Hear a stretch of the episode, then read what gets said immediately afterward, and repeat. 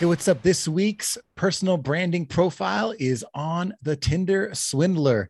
That's what's up today on Brands on Brands. Check it out.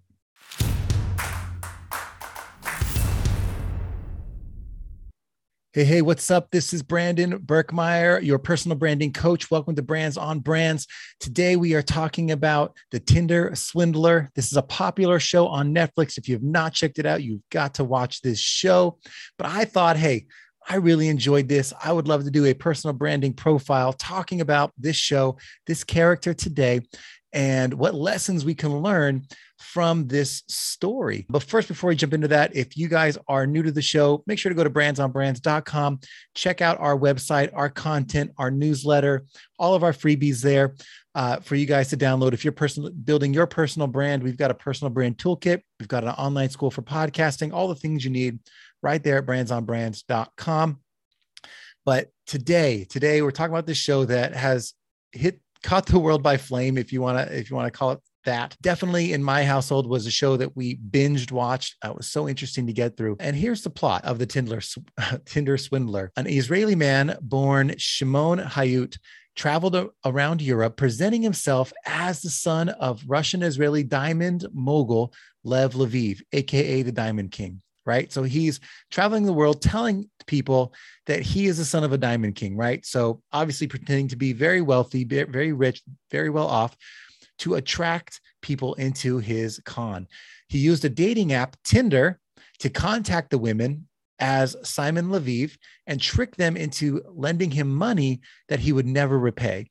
He would charm the women with lavish gifts, take them on fancy dinners and private jets, but he would do that using the money he borrowed from a previous woman, right? That con just kept perpetrating itself over and over and over again. It was this massive Ponzi scheme. He would later pretend that he was being targeted once he, you know, said all these lovey dovey things and pretending he was in this deep relationship with them. He would then create this scenario of high stress where he would say, Hey, I really need some money. You know, I'm good for it to protect me from my enemies. I'm being targeted. And he would send these messages and pretend send pictures that he's being attacked and ask the women to send him money. And they would because this wasn't some you know first introduction. This is someone they've been on dates with that they've been intimate with that has spent money on them to a lavish degree to where they felt very comfortable with this person right? It was a long con. It was the kind of thing where you build this very intimate trust. And of course you want to help someone that you're falling in love with or that you have a relationship with. Uh, and that takes me to you know the, the show goes on and on. Eventually the guy gets caught and great show great entertaining uh, stories along the way. But the lessons there i think for personal branding uh, are important. And no i'm not saying we should all go out and start conning people but there's two elements to this that i think stand out to me. One is the idea of social proof right? We've talked a lot about that this week or we will be with the different episodes we're going through but social proof in this case when the girl meets the guy, you know, on Tinder, the first proof is his profile, right? He's saying all the right things. He has a picture. It's actually him. He's a real person and he's texting.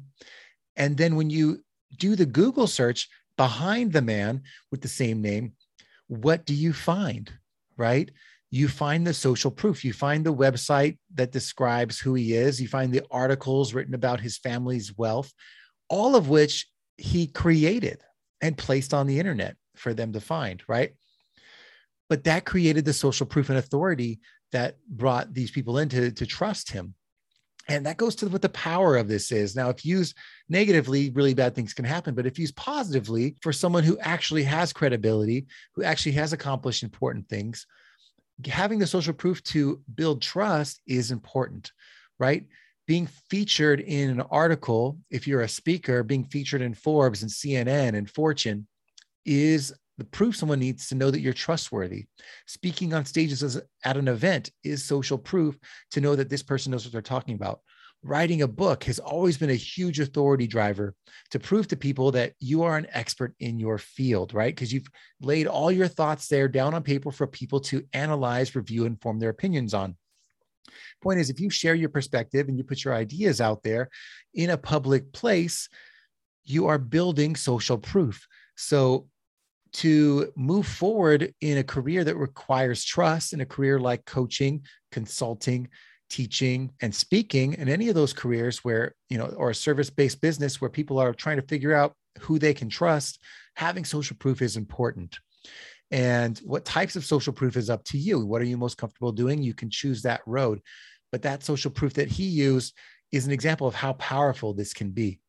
Now i'll also say that what another lesson that can be drawn from this show the tinder swindler is if you look at what the problems were it was that this wasn't real. So at the end of the day, you can create all the social proof you want, but you have to back it up. So having real customers that provide real testimonials and refer you real business is hugely important. So the quality of your work has always got to be front and center. So if you want real social proof, then you have to provide real results. And those results have to be shared and validated by third parties.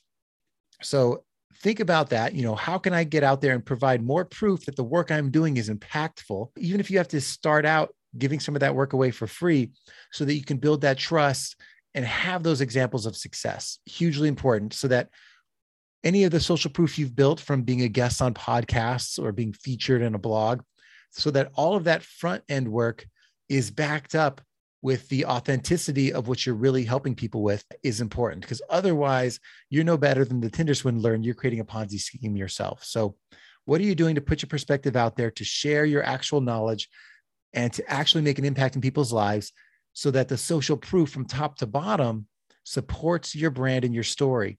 And guess what? Every time you build it once, every time you help someone once, it's all cumulative. It adds up over time to being this massive snowball of influence that helps you continue to propel your business and build something lasting and long term. That's what I got for you guys today. I hope you enjoyed our deep dive into the Tinder swindler. Uh, and as always, if you have a chance, subscribe to the show, follow the show, and leave a review or rating if you liked it. And otherwise, we will catch you next time. Thank you. Brands on brand.